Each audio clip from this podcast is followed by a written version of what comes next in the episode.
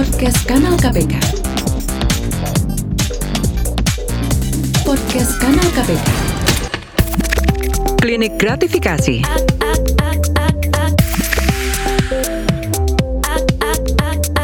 Oke, halo kawan aksi, balik lagi nih di Klinik Gratifikasi, podcast yang bicarain semuanya nih, apa-apa saja yang kawan aksi perlu tahu mengenai gratifikasi. Jadi di sini nih podcastnya, podcast Klinik Gratifikasi. Nah, kali ini sudah ada bersama saya Bapak Indra Furqon, Muhammad Indra Furqon. Muhammad betul, ya? Indra Furqon, betul. Betul. Halo Mas Furqon, apa Pak Furqon nih? Bebas lah. Bebas ya. Mau Indra, mau Furqon, mau Mas boleh. Oke. Aku Mas Furqon aja ya. Boleh. Kita lebih anak muda gitu biar ya. Biar ikrip. Betul. Mas Furqon sekarang nih udah masuk sekolah nih, udah mulai semuanya masuk sekolah ya? Iya, tahun ajaran baru sekarang. Tahun ajaran baru, udah macet semuanya nih. Macet. Anak-anak udah tahun ajaran baru, dunia sekolah sudah kembali beraktivitas seperti sedia kala, normal. Dan kita juga akan ngobrolin salah satunya gratifikasi di dunia pendidikan nih, Mas Furqon, biar nyambung nih sama tahun ajaran baru ya. Gitu. Nah, Mas Furqon ini sendiri sekarang berarti di mana? Di bagian apa? Kita perkenalan dulu aja biar kawan aksi tahu. Jadi kalau saya ini di Direktorat Gratifikasi dan Pelayanan Publik, ya, jabatannya pemeriksa gratifikasi dan pelayanan publik utama di KPK. Oke. Wah, berarti ini udah spesifikasinya ya. Berarti, ada spesialisasi. Spesialisasinya. Nah, ini dia nih yang kita mau tanya-tanya karena banyak juga pertanyaan dari kawan aksi. Kita sudah rangkum. Ya. Yang pertama nih, Mas Furqon. Ya. Kalau bicara korupsi di sektor pendidikan, sebenarnya emang potensinya ada dalam bentuk apa saja sih? Oke, sebelum kita bicara potensi, kita pahami dulu ya apa itu gratifikasi. Jadi gratifikasi itu pemberian dalam arti luas ya, baik berupa barang, uang, pinjaman tanpa bunga, ataupun ke fasilitas-fasilitas lainnya. Nah, jadi nanti biar kita samakan persepsi, kue-kue pun nanti masuk gratifikasi itu ya.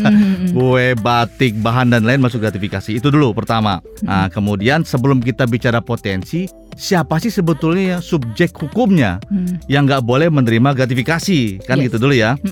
Nah, subjek hukumnya itu di dalam Undang-Undang 31 99 Juto 2001 ya, penjelasannya setiap pegawai negeri nah, tidak boleh menerima gratifikasi. Nah, banyak yang salah paham. Pegawai negeri itu disangka yang suka berseragam, naik bus jemputan, PNS maksudnya. Iya, padahal nggak seperti itu. Nggak seperti itu. Pegawai negeri itu termasuk juga bapak ibu guru, ya, dosen-dosen, sepanjang mereka ada di instansi pemerintah ya. Betul. Guru SD negeri, guru SMA negeri, dosen perguruan tinggi negeri. Nah, itu dulu ya.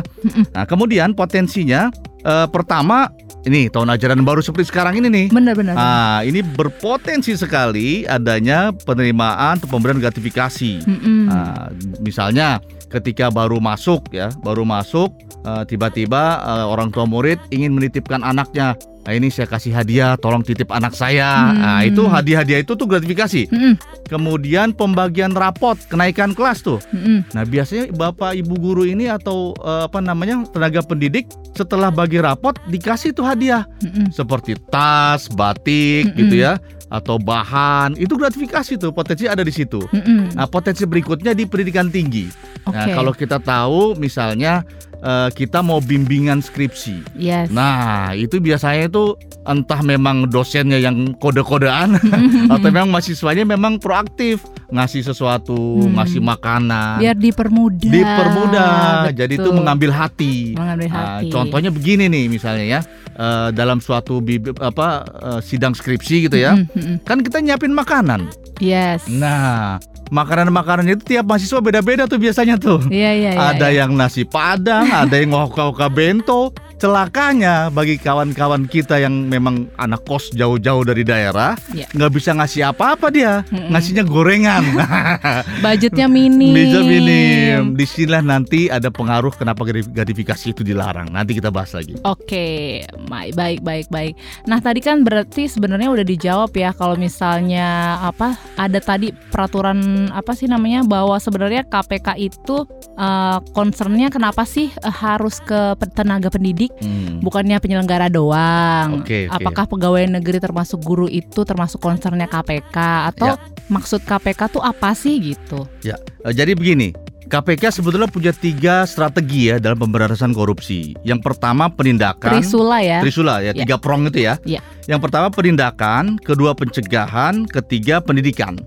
Nah, kalau kita bicara penyelenggara negara itu sebetulnya arah-arahnya ke penindakan. Nah, di dalam aturan KPK memang KPK ranahnya adalah penyelenggara negara. Nah, tapi kalau kita bicara pendidikan, prong pendidikan itu seluruh stakeholder. Nggak hanya penyelenggara negara, semuanya stakeholder yang ada jadi objek pencegahan dan pendidikan KPK. Utamanya di pendidikan, ya. Kenapa KPK sangat concern sekali dengan guru-guru ini, dengan dosen-dosen yang terlibat gratifikasi? Karena kita di strategi pendidikan, KPK ini sedang membangun peradaban. Ingin menyiapkan generasi baru yang punya integritas. Nah, celakanya kalau memang kita mau siapin generasi yang punya integritas, dia melihat guru-gurunya itu terima sesuatu. Nah, ini kan gak ada role modelnya, gak ada contohnya gitu. Nah, KPK berharap dari stakeholder dunia pendidikan, utamanya tenaga pendidik, tenaga pengajar, mereka bisa jadi contoh buat anak murid, buat orang tua murid, bahwasanya mereka nggak menerima ini gratifikasi. Alangkah sia-sianya jika suatu tenaga pendidik, tenaga pengajar bicara kejujuran di kelas, bicara integritas sampai berbusa-busa gitu deh ya. Ketika tahun ajaran baru dia terima juga hadiah-hadiah itu, maka hancur semua bangunan kejujuran integritas yang diajarkan ke anak didiknya. Itu maka KPK sangat concern sekali dengan hal ini. Jadi yang dituju bukan hanya penyelenggara negara saja, tapi memang ada concern dari Trisula itu di dunia pendidikan. Dunia pendidikan, betul. Jadi tenaga pendidik juga harus diedukasi ya mengenai ini. Mas Furqon, tapi kan tadi kan sudah dijelaskan nih di awal, gratifikasi itu segala bentuk pemberian, baik kue, batik atau segala rupa ya. Tapi kan bukannya gratifikasi itu tidak melulu konotasinya negatif kan? Maksudnya segala pemberian itu kan belum tentu negatif kan? Lalu apa yang tidak boleh? Maksudnya kalau misalnya nih wali kelas atau wali kelas tadi seperti Mas Furqon bilang kalau terima rapot, emang tanda kasih itu dilarang juga ya? Atau itu kan gratifikasi baik gitu, atau emang itu negatif juga ya? Baik.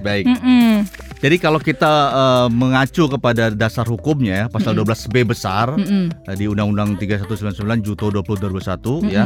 Jadi setiap pegawai negeri atau penyelenggara negara jika menerima gratifikasi akan dianggap suap, sekedar berhubungan dengan jabatan dan berlawanan dengan kewajiban dan tugas.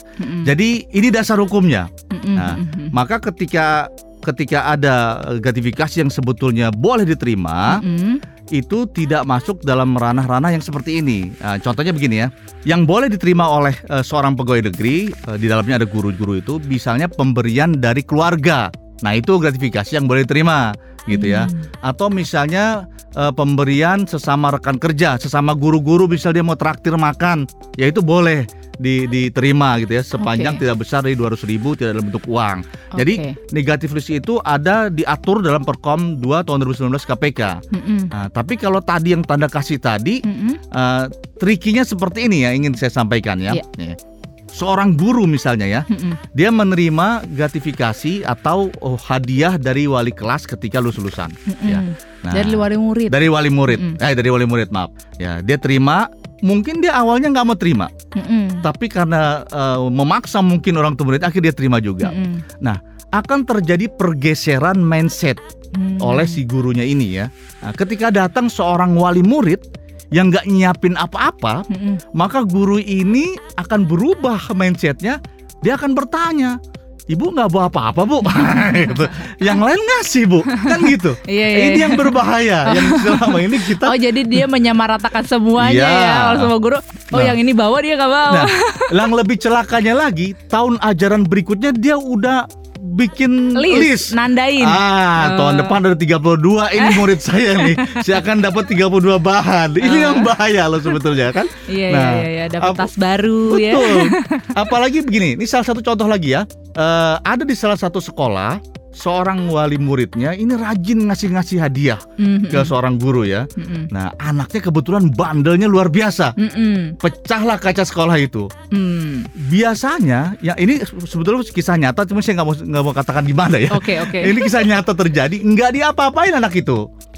Besok-besoknya ada satu anak yang anaknya memang nggak pernah ngasih apa-apa, orang tuanya mecahin kaca, langsung disetrap, dijewer. Inilah yang berbahayanya gratifikasi. Betul. Makanya kita concern dengan hal ini ya. Tanpa kita sadari, Bapak Ibu kawan aksi semua, yang tenaga pendidik, tenaga pengajar, ini bisa merubah mindset kita. Yang tadinya kita melayani, independen ya, akhirnya kita jadi terbeli. Karena gratifikasi itu tanpa kita sadari, menerima hadiah ini punya kecenderungan.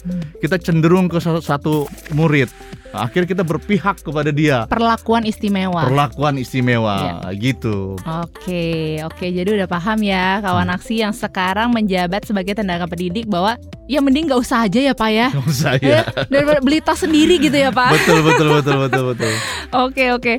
Nah, kalau misalnya kayak seperti tadi Mas Furqon bilang, udah terlanjur menerima, apa yang harus tenaga pendidik ini lakukan? Ini ke kepala sekolah kah? Atau semua hal itu harus dilaporkan ke KPK kah? Ya. Atau bagaimana prosedurnya, ke dinas kah? Ya. Baik. Memang tricky juga ya. Ada yang udah terlanjur nerima, ada juga yang nggak sanggup menolak. Nah, ini ada juga ini. Banyak orang tua murid yang seperti, karena kita kan orang kita ini, masyarakat ini nggak enakan. Oh iya ya, betul. Betul sih itu Pak. Udah pasti nggak enakan. Saya nggak membawa apa-apa ini buat gurunya gitu kan. Aduh, ini guru udah berjasa banyak buat anak saya, saya harus ngasih sesuatu, kan nggak enakan ya. Nah, karena mindset itu tadi ya Pak. Betul ya. Nah, kondisi seperti ini, bagi kawan aksi tenaga pengajar, tenaga pendidik tetap nggak boleh terima ya, tetap nggak boleh terima. Tapi kalau memang terpaksa menerima, kan udah dipaksa-paksa, atau ditaruh di tas ya kan, diselipin, atau dikirim ke rumah tiba-tiba paket gitu ya. Benar. Paket dari siapa ini? Orang tua murid. Nah, ini artinya yang tidak mampu ditolak, otomatis sudah diterima. Maka dilaporkan ke KPK. Ya, karena di dalam undang-undang, pelaporan gratifikasi itu harus diterima oleh KPK. Boleh melalui UPG jika memang di dalam institusi tersebut ada unit pengendalian gratifikasi, boleh titip ke sana. Kalau nggak ada, caranya mudah. Download aja aplikasi GOL Online. Ya, di Play Store, atau kalau itu di iOS ada. Download aplikasi GOL Online, tinggal masukkan barang objek gratifikasi apa yang kita terima, dari siapa, kirim. Seketika itu juga argonya berhenti, karena gratifikasi ini wajib lapor di bawah 30 hari kerja. Di bawah 30 hari kerja wajib dilaporkan ke KPK. Nah, gitu. Yang penting ini supaya argonya berhenti, dilaporin aja dulu. Laporin dulu. Nanti barangnya disimpan dulu, nggak apa-apa. Begitu KPK menetapkan, nanti akan dikabari, silakan dikirim. Kalau uang silakan ditransfer ke rekening berikut. Nah, gitu. Oh, jadi semua prosesnya via online Pak? Via online sekarang. Gitu. Lewat aplikasi saja. Aplikasi GOL Online. Kalau dulu kan pakai formulir ya, isi-isi harus datang ke KPK, nggak perlu sekarang. Nggak perlu. Zaman udah canggih gitu.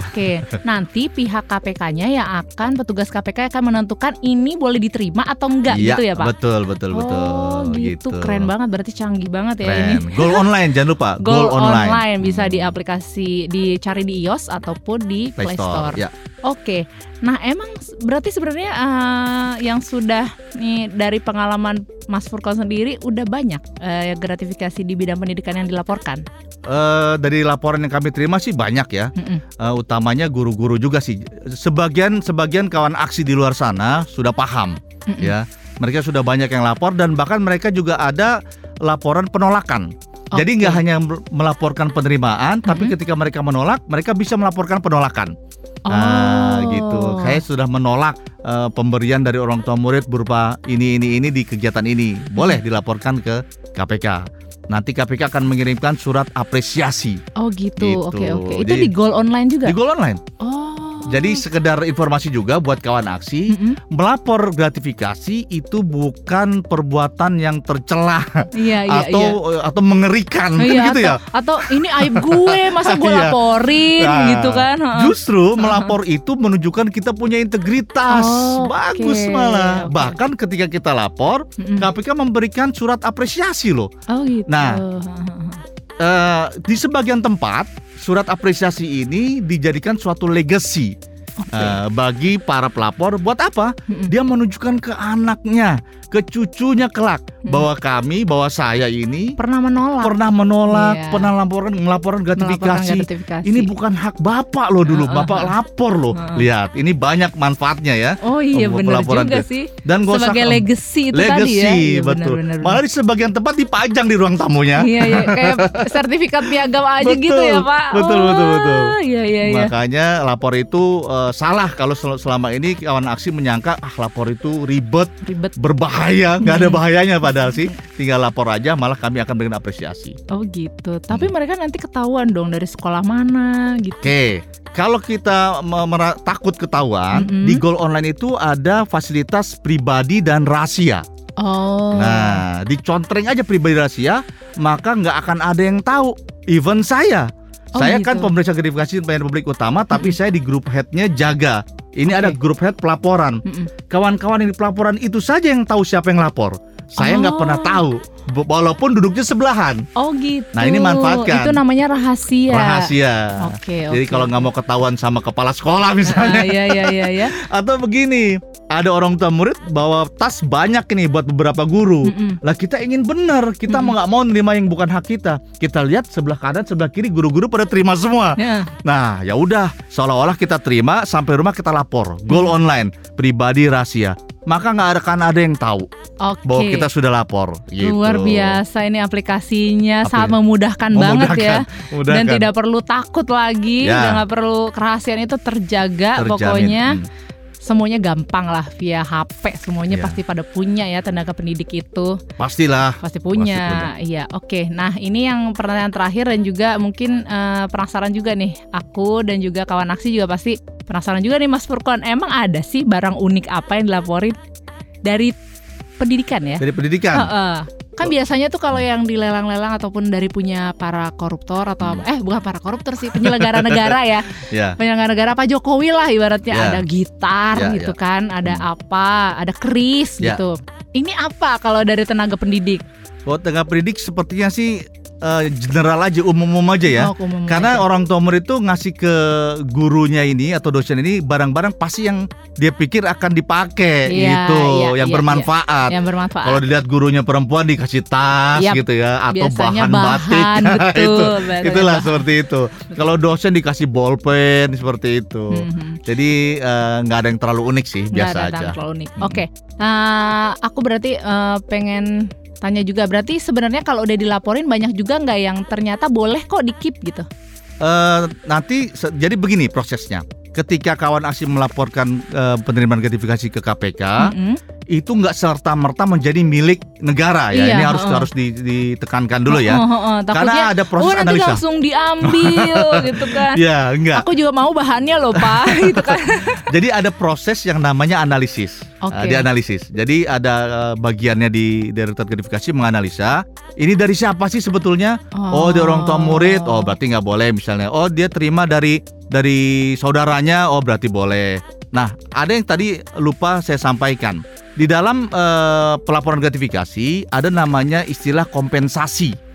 Nah, jadi Bapak kawan aksi dari tenaga pendidik, misalnya dia dapat bahan dari orang tua murid dan dia nggak enak nih.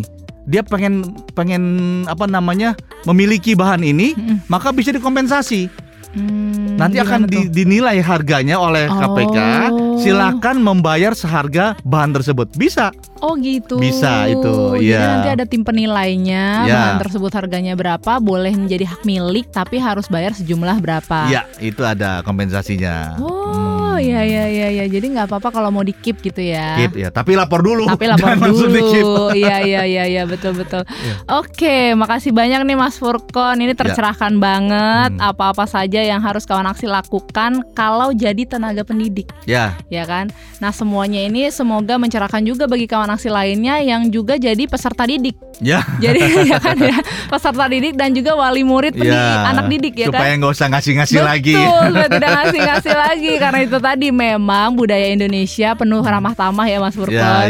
Tapi alangkah baiknya kalau kita menjaga integritas dan juga kejujuran kita mulai dari sejak awal ya. Dari apa? dari sekolah lah ya. Apalagi tenaga pendidik itu kan role model dia. Betul, betul. Dia harus jadi contoh iya, gitu. Iya betul. Semoga ini tercapai nih tujuan-tujuan yang tadi seperti Mas Furqon katakan. Terima kasih banyak kawan aksi telah mendengarkan Klinik Gratifikasi. Sampai ketemu lagi di Klinik Gratifikasi berikutnya. Salam anti korupsi. Klinik Gratifikasi.